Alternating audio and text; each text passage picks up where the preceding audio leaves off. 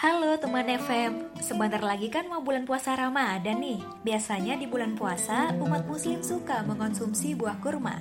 Pasti teman FM sudah pada tahu kan? Atau emang sudah rutin mengonsumsi buah kurma? Jadi, buah yang berasal dari Timur Tengah ini memang sangat dianjurkan untuk dikonsumsi pada saat berbuka puasa. Selain rasanya yang manis, kurma ini memiliki banyak manfaat untuk kesehatan tubuh loh teman FM. Dikutip dari headline.com, meski mengandung kalori, kurma mengandung beberapa vitamin dan mineral penting. Buah kurma juga termasuk sumber serat alami terbaik yang penting untuk fungsi sistem pencernaan. Ada beberapa manfaat kurma bagi kesehatan tubuh menurut tribunnews.com yang dilansir dari laman Bold Sky. Pertama, memberikan rasa kenyang. Kedua, baik untuk jantung.